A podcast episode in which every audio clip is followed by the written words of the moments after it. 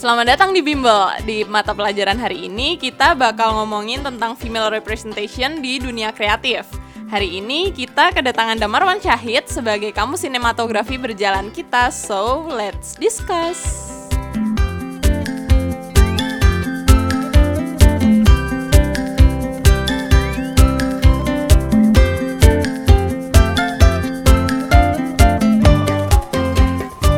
Oke, sekarang kita kedatangan tamu Cie, kedatangan Mas tamu. Damarwan.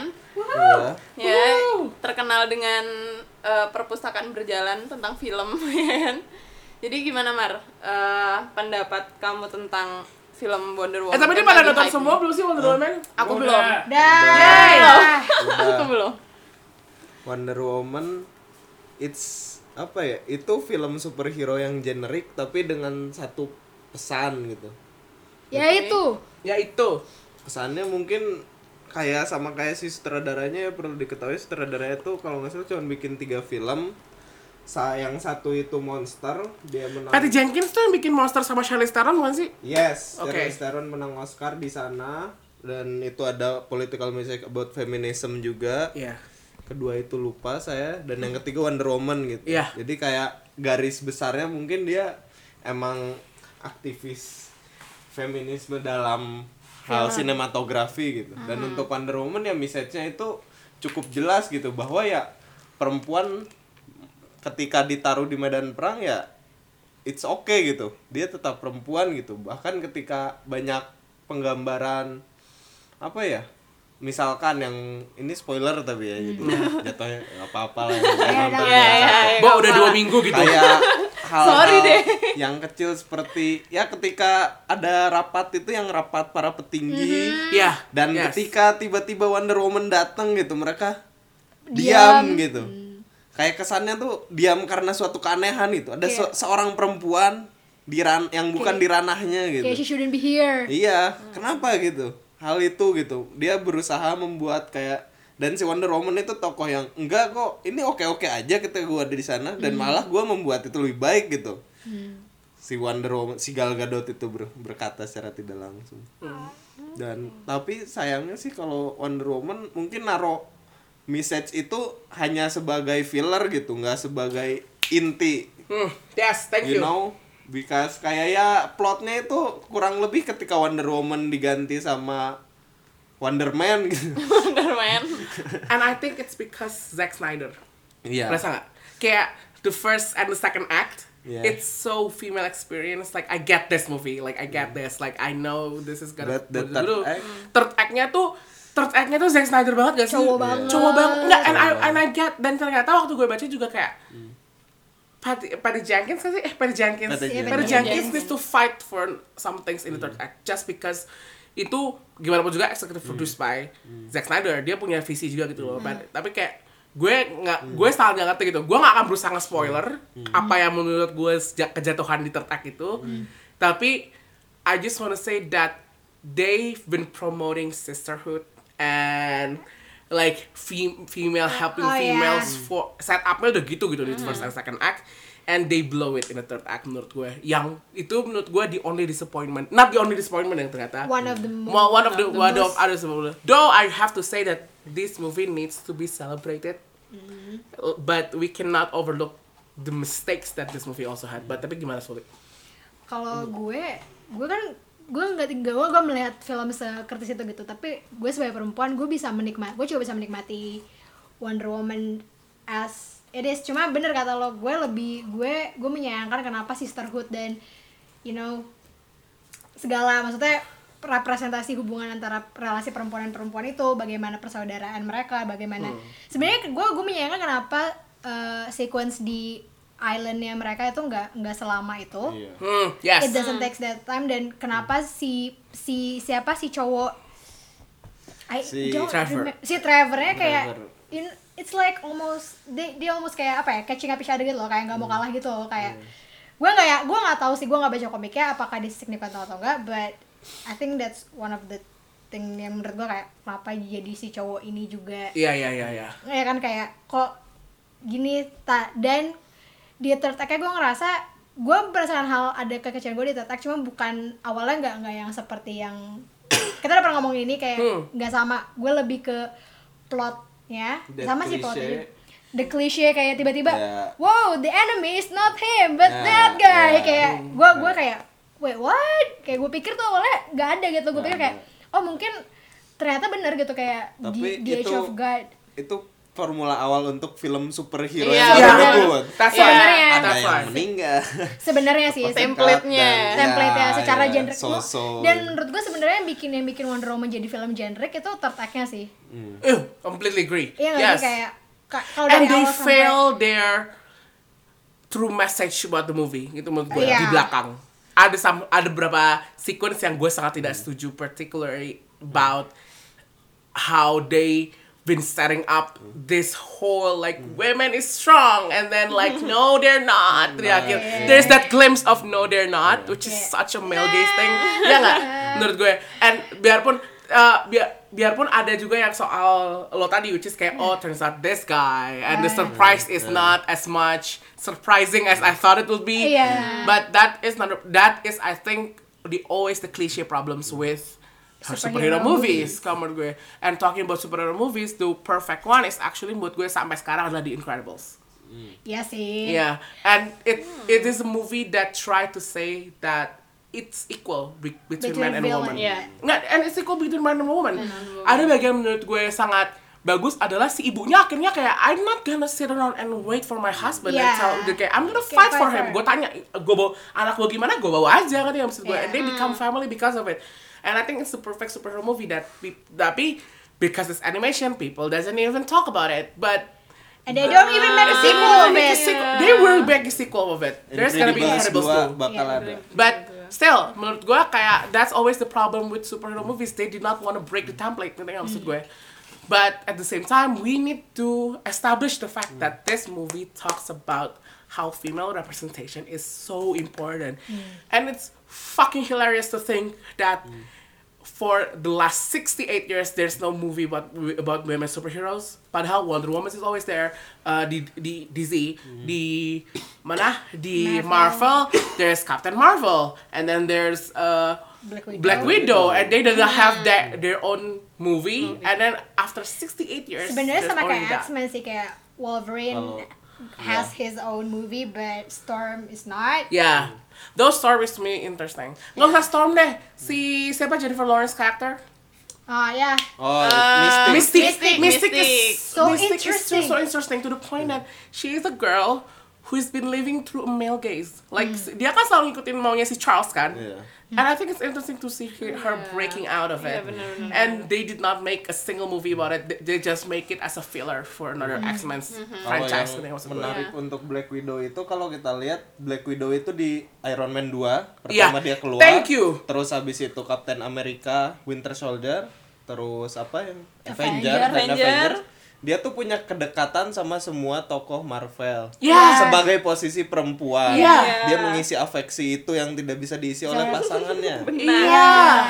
seperti so weird. seperti apa seperti wanita Oh, iya ketiga sih. gitu Iya. ibaratnya gitu It's so weird. ketika Pepper Potts nggak bisa bantu ada Ada- dia Iya. Widow. Oh my god, I did not Bener, see bener, that. bener, bener. Yes. Iya, ya. Had not see parah tapi Bener, bener, but when but I want to ask though but Wonder Woman uh, di tempat di mana oh by the way I want to tell you so- that I want to say something about Patty Jenkins. Patty Jenkins is successful in a way. Dia bikin Monsters with Char Charlize Theron. Iya. Dan film itu bagus banget gitu Bagus. kan. And. I was Nonton sih. and, and what I, gua, yang bikin gue marah adalah she's supposed to have that momentum. Ngerti nggak maksud going, Yeah. If this is a male director mm. and she then and he and he's making a high profile movie, eh, a small movie that mm. becomes a high profile Oscar movie, mm. th- he will have a career. For example, Damien Chazelle. Yeah. She, he's making this small movie and now he's like La La Land is so huge Yeah. and then La La Land fruitfulnya adalah dia sekarang katanya mau bikin so mau bikin kayak uh, about astronauts kalau nggak salah ya Yeah. itu and then we can also talk about how Quentin Tarantino becomes big Yeah. because of Pulp Yeah. Fiction ngerti nggak Yeah. Patty Jenkins was so good at Monster but he she did not have a job after that atau Catherine Bigelow Catherine Bigelow sesusah itu akhirnya dia baru dapat Detroit sekarang ngerti nggak maksud gue dia masih dibayang-bayangi suaminya James Cameron. It's so weird that the rhetoric of that Dia si Fred siapa? dia tuh bekas James Cameron. Cameron. Oh iya. mereka bersaing pas Avatar, Avatar sama Hard Locker. Hard Locker dan yang menang dia, Iya. yang menang si Catherine Bigelow. But the Oh God, appreciation goes to The appreciation, the rhetoric of Catherine Bigelow winning is is not because Catherine Bigelow is the first woman to win Best Director in Oscars, but oh look, James Cameron is beaten by his ex-wife.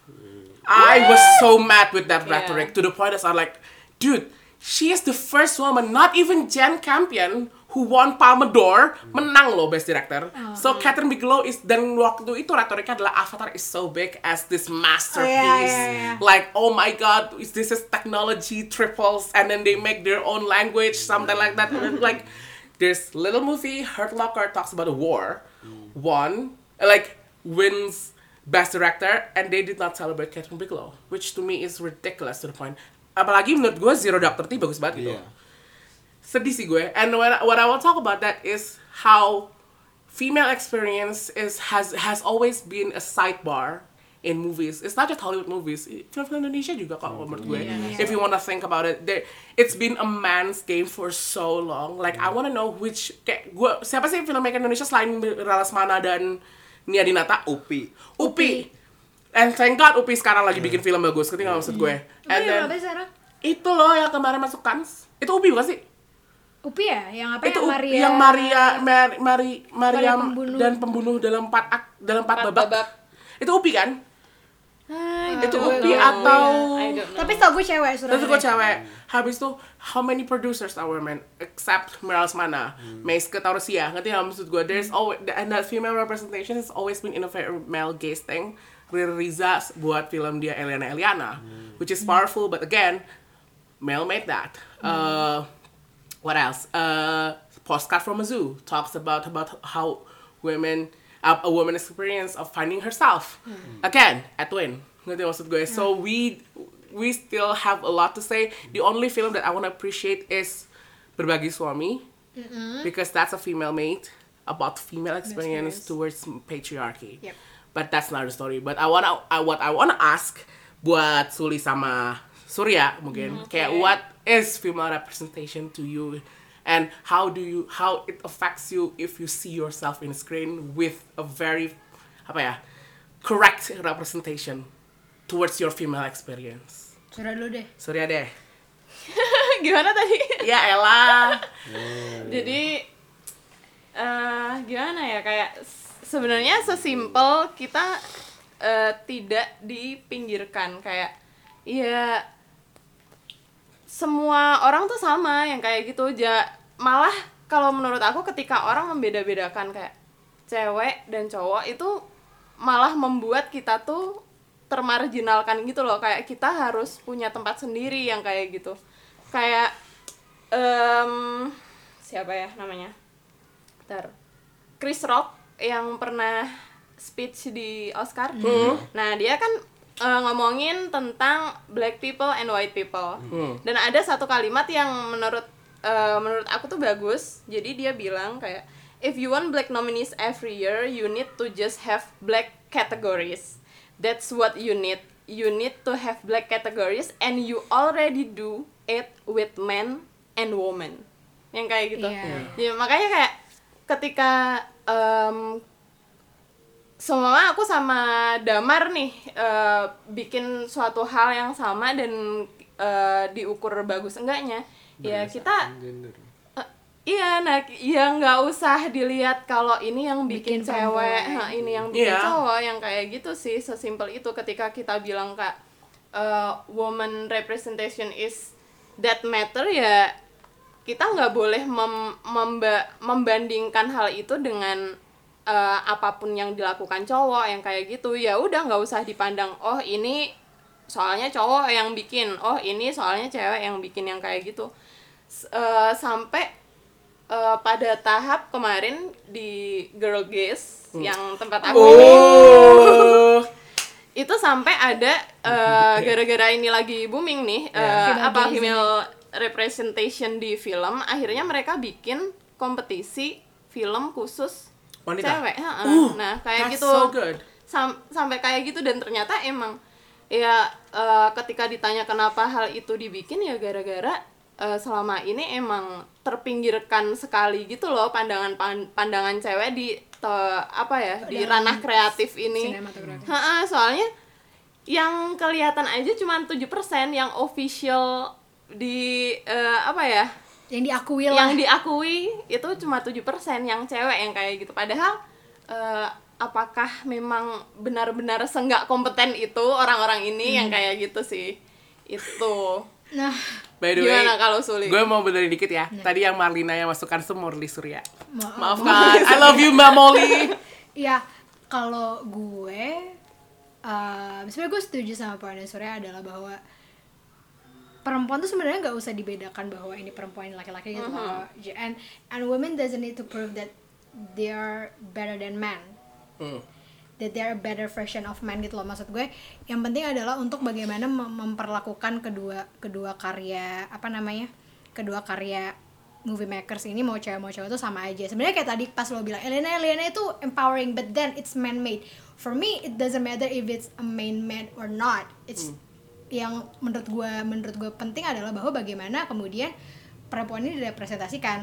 Memang yang sebenarnya bisa merepresentasikan perempuan memang sebaiknya perempuan, Perempuan. karena dia yang punya pengalaman gitu.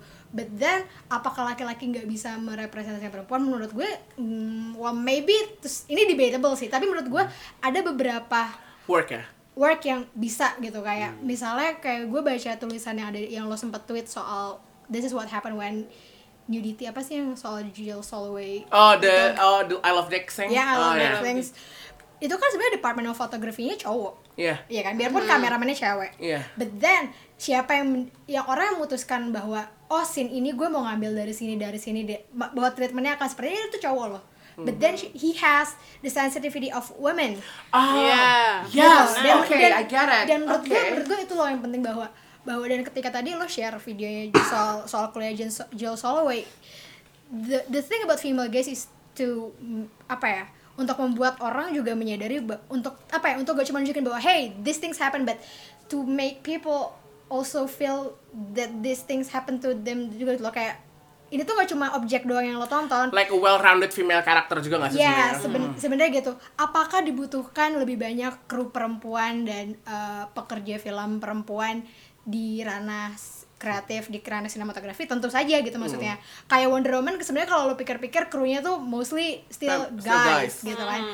Dan eh, itu penting gitu soal itu. Tapi menurut gue itu ini ini ini adalah hal yang secara bertahap kita harus apa ya? Kerjakan kerjakan gitu kayak itu PR long term gitu loh nggak bisa kayak jebret gue mau semua yang kerja cewek we can't gitu kita tuh harus berkolab menurut gue harus berkolaborasi cewek dan cowok dan gue setuju ketika ketika dibilang harus ada banyak uh, female movie makers dan film apa ya orang-orang yang berproduk apa memproduksi fi- perempuan-perempuan yang produksi film di balik layar. Tapi saat bersamaan para lelaki juga uh, apa ya mencoba memberikan tempat dan memberikan apa namanya? Ayo ayo silakan. Memberikan ruang untuk perempuan-perempuan ini ayo sok cobain kayak gitu. Untuk produser-produser mungkin ya itu tadi ada nggak ada salah produser cowok memberikan kepercayaan kepada sutradara perempuan dan Iya. sebagainya dan sebagainya nah, dan sebagainya. Kalau gitu nah gitu nah tapi sebenarnya banyak yang bilang tadi kita bahas Wonder Woman dan banyak orang yang bilang kayak eh ada satu argumen yang bilang bahwa eh, mungkin kenapa kemudian third act-nya ini dibikin cowok banget adalah supaya para the dude boy the Yeah, fuckboy the boys. itu nggak terluka manhoodnya bahwa nggak terluka maskulinitasnya bahwa mereka sudah di apa ya mereka dibela oleh perempuan bahwa cowok-cowok ini dibela oleh- bagaimana si Trevor apa take the last hit in the alley kayak gitu-gitu. Untuk penyel- Spoiler alert. tapi untuk untuk menyelamatkan manhoodnya dia. Tapi menurut lo sendiri ketika lo menonton film-film yang tadi dengan spirit female gaze dengan dengan dengan female representation yang tepat dan segala macam lo merasa manhood lo terancam gak sih maksudnya lo merasa manhood lo terluka nggak Or sih kayak Iya kayak malah kita I yang it. Iya, kayak, termarginalkan no gitu.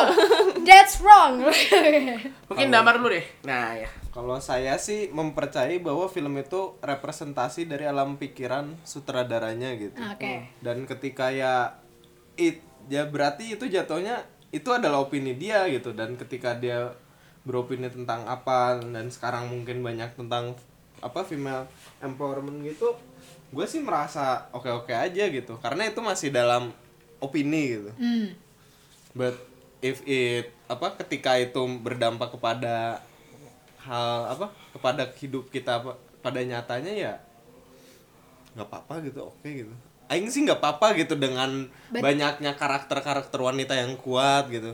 Berarti Maneng itu tidak itu tidak tidak meniadakan kemaskulinitasan lo kan Iya, iya. sebenarnya bahwa Enggak. bahwa peran-peran perempuan yang maksudnya that she can do it Hmm. she can do okay with herself with lo without man helping her all the time enggak Iya. karena ya pada akhirnya kan ketika sebuah film apa ya sebuah film yang baik bukan berarti gua bicara opini yang baik gitu tapi ketika sebuah film yang baik dia mengambil gambaran realitas terbaik gitu Ya. bahwa perempuan Oh, ada iya, seperti iya, itu iya. bahwa Iya, gitu. lah ya Setuju. walaupun bukan dokumenter yes Iya.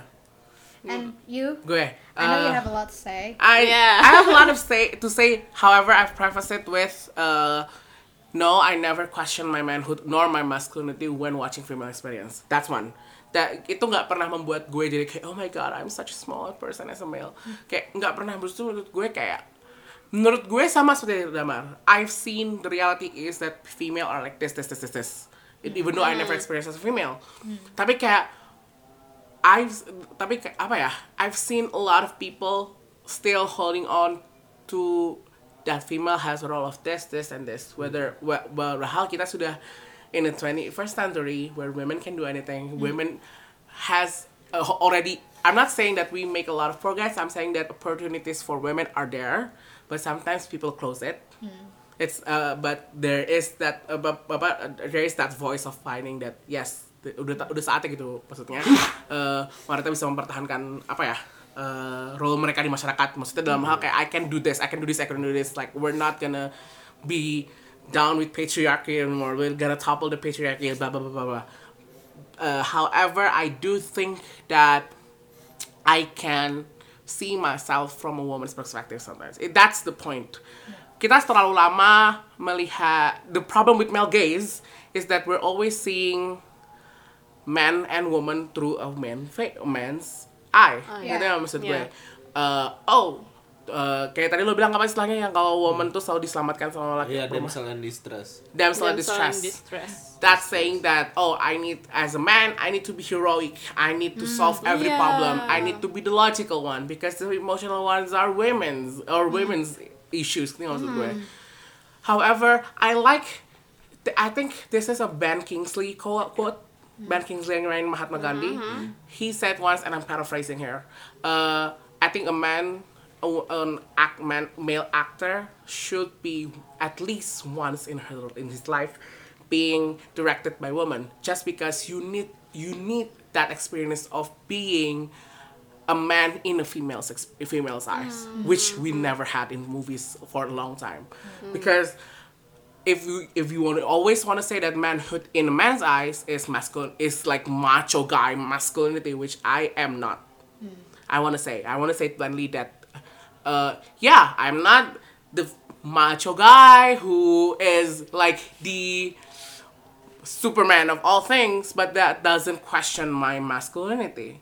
And I think hmm. sometimes that is not that is represented because we see a lot of male characters, well-rounded male characters who doesn't hmm. always have to be masculine, but female characters always got there's not a lot of female characters who are well-rounded. Uh, doesn't always have to attach by man. Yes. Therefore, female independency is not always represented. And I think uh-huh. it's important too, gitu maksud gue. Jadi, yes, I to see myself as a man, man myself, I need to see how female female saw man sometimes. Itu sih kalau menurut gue, and that's why I think female representation is so important too because there is um, there we cannot deny that a man is also part of women's life and a man is al- and man is also part of women's life. Like we are we are co- we're not codependent, but we have to work together also. Like, But Yeah. coexist. yeah coexist but why is it that there's always gonna be like male male attached women um, female attached by male instead of male attached by uh, women it's just it's a different ballpark gitu maksud gue dan itu tidak sering terlihat gitu dan itu juga yang membuat akhirnya uh, female because there's we, they haven't tried female representation for a long time that it doesn't become a commodity yang bisa dipasarkan Yeah. mereka. Ngerti nggak maksud gue? Hmm. And that's why female filmmakers is not much out there because it's not making it like the case of Patty, uh, Patty Jenkins to me is so ironic. Mm-hmm. Like she is a great director. Why are you not making another making like investing in a lot of movies for her? Mm. But when a man does it opportunities come like avalanche gitu maksud gue. And that is also because of that lingkaran which is lingkaran setan itu which is kayak there's like female representation haven't been tried for be, for being a commodity enough. That they did not see any results enough to say that female representation it does sells that female lead characters with well-rounded female characters and female experience does sell gitu maksud gue. Iya dan dan menurut gue kadang lucu aja apa ya misalnya di film superhero aja kayak Wonder Woman kayak they need to test the character before hmm. Iya gak sih kayak Wonder Woman tuh harus muncul jadi cameo dulu di film apa Oh, untuk, iya. untuk, untuk cek ombak dulu nih iya, orang-orang benar-benar. excited Oh my God, ya, iya. kayak tes pasar dulu kayak terus atau kayak Black Widow yang udah muncul jadi cameo di mana-mana but never really got the chance of her own movie dan menurut gue kayak itu sayang sih padahal Mhm. sebenarnya feminism in Hollywood Black well in other. In the Iya, dark side of it Mm. it could be a commodity yeah Iya nggak sih saat orang sedang banyak membicarakan feminism and talking about female representation Though I did not agree that I did, I did not agree to make it as commodity, I but did the not same, agree, yeah, but- but the If experience you- of it still to be had. Iya kan? Kalau itu if it's the price to pay to become a commodity to say that this is a authentic female experience you need to watch, I can get it. Iya, Yeah, I maksudnya get it. untuk membuat itu bisa di- dipasang untuk meyakinkan bahwa kepada produser dan produksi bahwa lo nggak akan rugi ya bikin Iya. Iya, film momennya. I think that's the thing though. People still think that uh, merugi gitu maksud gue kalau misalnya ini. No, Iya. they're not. And I don't think. And if if Wonder Woman is not getting a sequel, I will be so mad. Cause there is no talk for a sequel. If this is an Iron Man movie, they're gonna They a talk for a sequel is like a week after their Yeah. uh, the box office Yeah, opening. yeah, yeah, yeah. This is having two weeks. They did not say anything. And Warner Bros has been marketing this so bad Iya. to I think when it's a female kalau kalau ini film Iron Man mereka udah masuk cover mana-mana. Have you seen Gal Gadot in anything? No. No. They did not Not market it as much as they market Batman. any Well, other she movies. is a cover, but Iya. not in the US. See, like I I think there is a problem where I there's a problem of I don't think the studio is also supportive enough. Uh, gue nggak suka ketika apa ya film Wonder Woman diargumenkan sebagai oh this is like a political correctness entry from Warner Bros. Like you did not just minimize a movie such powerful as Wonder Woman as like a diversity hire. Ngerti lo maksud gue? It's so weird to say that, but they've been treating it as a diversity hire. Ngerti nggak lo maksud gue? Like Iya. Kayak udah lah ya. Ya udah lah. Oke, Iya. You got your your woman heroine movie. Calm down. be be okay with it. Be like okay no, we're it. not. Cause ada satu pisang waktu itu gue sama uh, Suli baca soal how Wonder Woman is still overlooked people of color, Yes. and there's a problem with third act, about masih sisterhood. masih perlu banyak perbaikan Iya, is di it. Makanya gue bilang it's a movie worth celebrated. However, we still have to think about something that they overlook. We ngerti nggak maksud gue? As much as you want to celebrate it. However, the point is we celebrate this. Iya. But the studio ha- hasn't been celebrating as much as we are as the audience. Ngerti nggak maksud Iya. gue? Pada- padahal ini dia masuk blockbuster dan such loh. Iya. Kenceng. But then again, seeing uh, seeing that how gue melihat manhood sebagai gue dan Damar melihat manhood dalam film representation dan lo tadi juga gini ada nggak sih film selain film atau apa pun works of cinematography in or in media that you think can a be the great example of, of how female experience being portrayed or b a bad example A bad example. a bad so maybe I'll start ya Iya, boleh. the bad example first. I Okay. think this is, has been a very miss apa ya? Jadi satu hal yang sangat miss di female representation, which is that oh uh, this is what Hollywood thinks. Uh, oh, female gaze or female representation is just let me let we uh, let us reverse the role of man and Yeah. woman. Like oh, let let us objectify men um, because that's what women want. I mean. Man has been objectifying, objecti- objectifying women for such a long time. Let's objectify men. Therefore, there's Magic Mike. Ngerti gak maksud gue? Like, I cannot Yeah. believe that they think that Magic Mike is a female guest representation. Like, oh, let's objectify men in certain ways. Uh, that oh my god, man, uh, women like hu hu ha ha ha, seeing a man grinding in the floor. Ngerti gak maksud gue? I think that's a bad example because I've seen my female friends saying like I hate Magic Mike just because do you think I'm gonna be okay with seeing naked men and being ngerti gak maksud gue? Yeah. Like that is a bad example of how may, uh, Hollywood thinks that oh let's reverse the share. role and that is our div- uh, our take on female gaze. Um, the other thing that I like is the ones that I think was the greatest one is my, the recently ones that I've watched. Itu TV series judulnya I Love Deck tadi kita udah ngomong. Ini entry-nya Jill Soloway buat buat Amazon. Eh, yang menarik di sini adalah gini. Ini the TV series ini cerita soal how a, wom- uh, a woman's obsess- obsession towards men.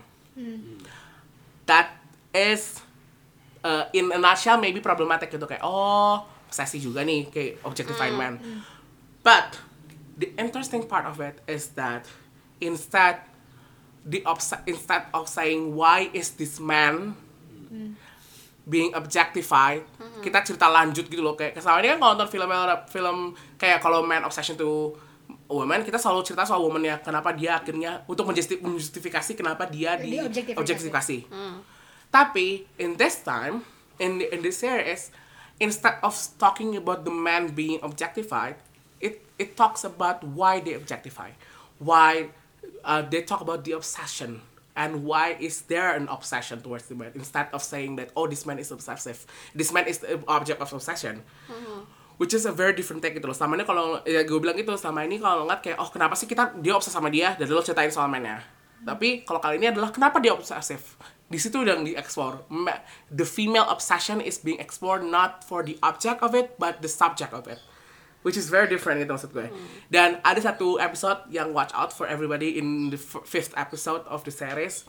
Itu bener-bener gak ada naratif. Itu tiba-tiba mereka break naratif dan berubah jadi oke eh, ceritanya adalah si cewek ini tuh obses sama cowok ini. Dia bikin letters yang jatuhnya tuh kayak manifesto buat feminism jatuh juga tapi kayak ngomongin soal female tapi soal obsesi dia sama cowok ini.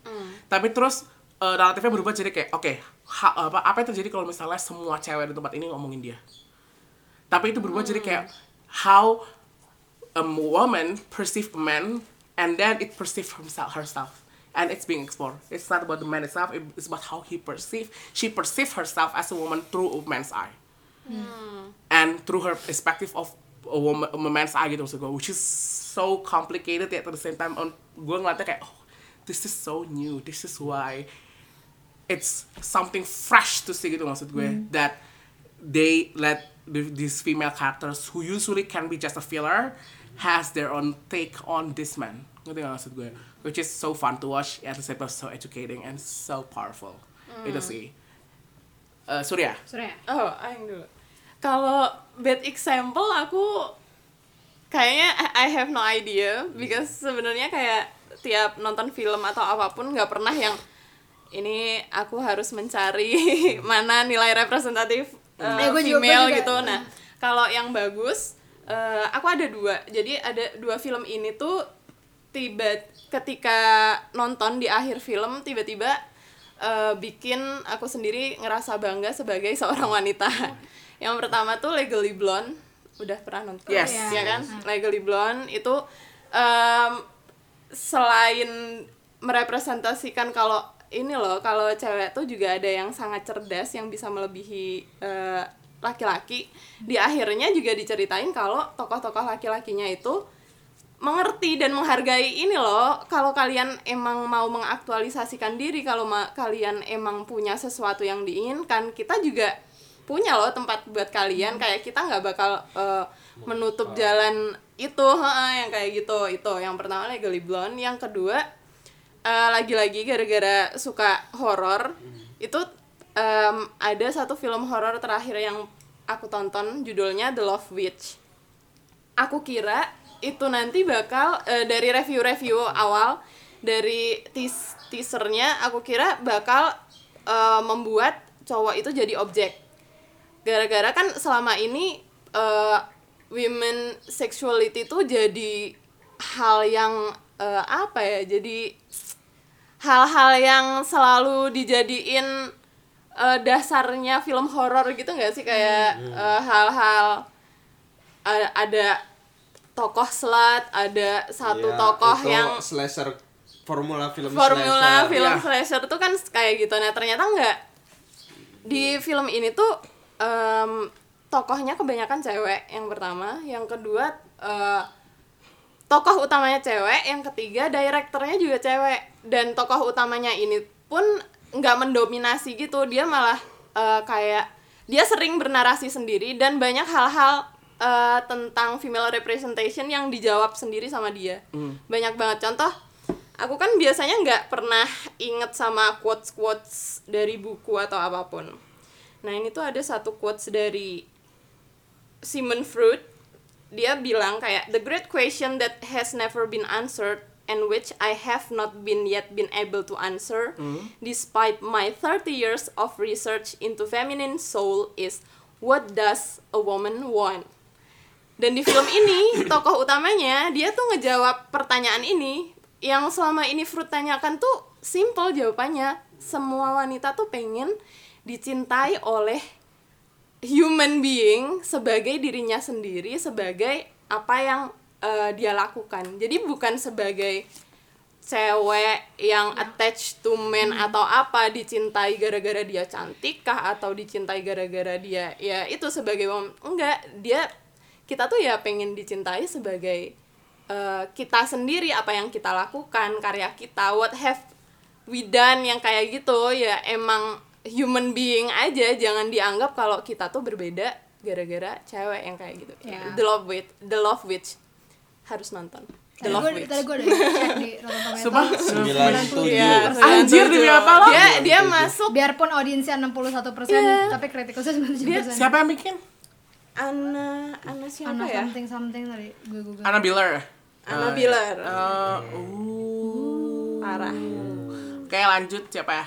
Eh, Damar deh, bisa biar sulit untuk Kalau film tuh kan ada tiga ya, ada film komersil, fi- uh, personal cinema itu yang bakal merujuk kepada art house nantinya dan film untuk propaganda gitu. Film propaganda mungkin kita tahu PKG 30S gitu.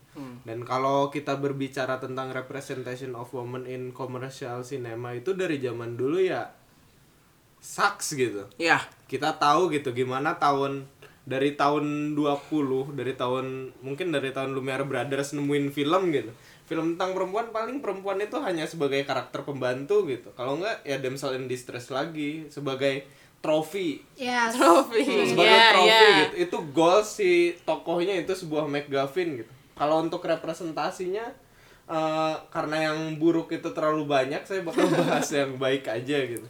Yang baik saya ngelihat tuh ada gue ngelihat gue saya bodoh Aing aing. aing Aing, aing. Aing, ah, aing ngelihat ada di dua film horor yang mempunyai mempunyai cerita yang mirip gitu. Dan eh, ini personal cinema atau art house cinema gitu. Kalau bicara komersil Udah well, lah ya. well, itu Nggak bakal selesai gitu. lah. Iya, Iya. yang pertama itu dari tahunnya aja The Babadook Oh my god. Pertama, pertama The Babadook itu dia mengangkat tentang bagaimana krisis seorang ibu yang dia dihadapkan dengan kondisi yang sangat sulit gitu dan kayak di mana tuh dia menempatkan bahwa itu sampai uh, spoiler gitu hantunya itu itu itu kita sampai akhir film nggak tahu Nggak itu tahu, itu hantu dongeng. beneran atau itu Iya, dongeng gitu iya, dan benar-benar. bahwa beban seorang yang seorang perempuan bisa apa bisa tanggung itu sebesar itu gitu Hashtag Babadook sekarang juga jadi kayak queer icon gitu loh by the way. nah Iya. yang pertama Babadook, yang kedua itu Under the Shadow. Under the Shadow, the Iran movie di 2016 atau 17 saya lupa ceritanya persis seorang vampir ibu? Eh, bukan ya? Ah, bukan seorang eh, ibu yang ditinggal dengan anaknya dia adalah representasi perempuan Iran pada zaman perang Iran Irak tahun 78 79 kalau nggak salah.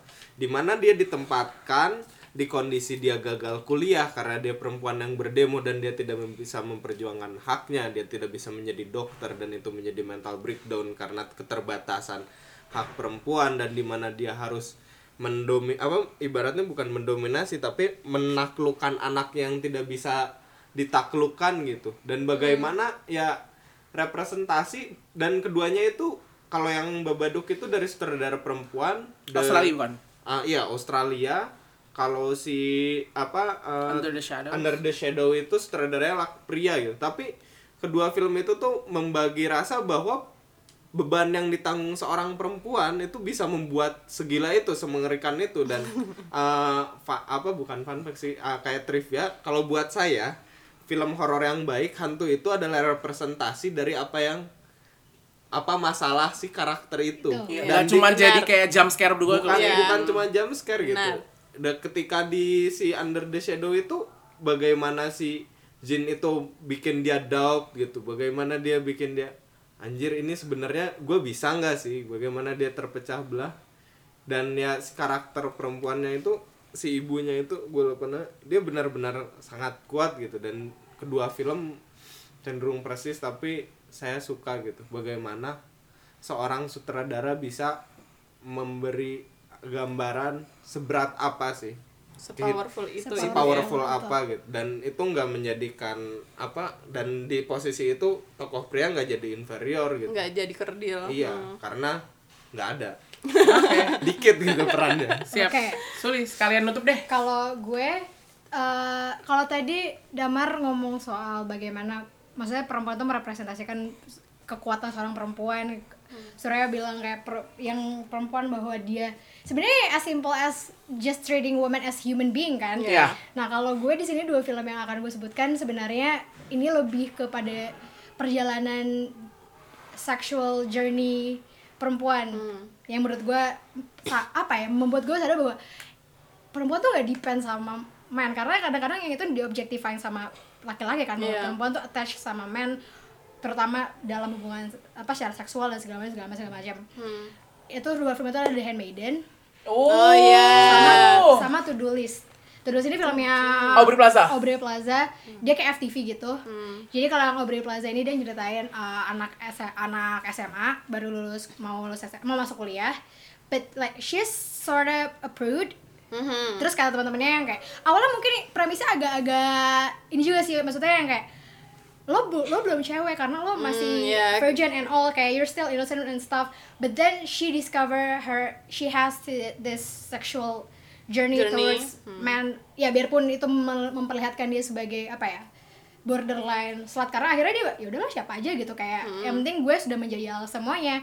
But then she discovers that nah this is not a, a woman all about gitu kayak ini Yeah. ini bukan perempuan tuh bukan bukan ini doang gitu dan ini tuh bukan bukan seharusnya apa ya uh, a woman should be more than this gitu pokoknya di, di akhirnya seperti menurut gue kayak oke kayak oke ini ini ini film yang tidak tidak seperti kebanyakan Iya. dan kemudian The Handmaiden menyadarkan gue bahwa uh, perempuan tuh bisa apa ya bisa menjadi sensual dan seksual untuk dirinya sendiri kayak perempuan tuh bisa memuaskan dirinya sendiri laki-laki dan perempuan lain Iya. Hmm, a oke. man can only satisfy himself and another woman kayak iya kan Iya. Dan perempuan tuh nggak nggak nggak butuh dan gue melihat kayak di situ tuh independensi perempuan akan seksualitas ya dan menurut gue ya it's it's empowering in some ways Hmm. so Oke. that's, That's my all. take on a female That's our discussion And that today. and what conclusive is that there is such thing as an important female, female representation Indeed. in media. Yay! Thank you. Terima kasih sudah hadir di mata pelajaran 6 Bimbel. Bimbel akan hadir tiap hari Minggu dengan mata pelajaran yang lebih seru dan insya Allah berfaedah. Mungkin kamu setuju, nggak setuju, atau punya kritik dan saran, bisa follow dan mention kita di Twitter at Bimbel Podcast. Sampai jumpa di Bimbel berikutnya.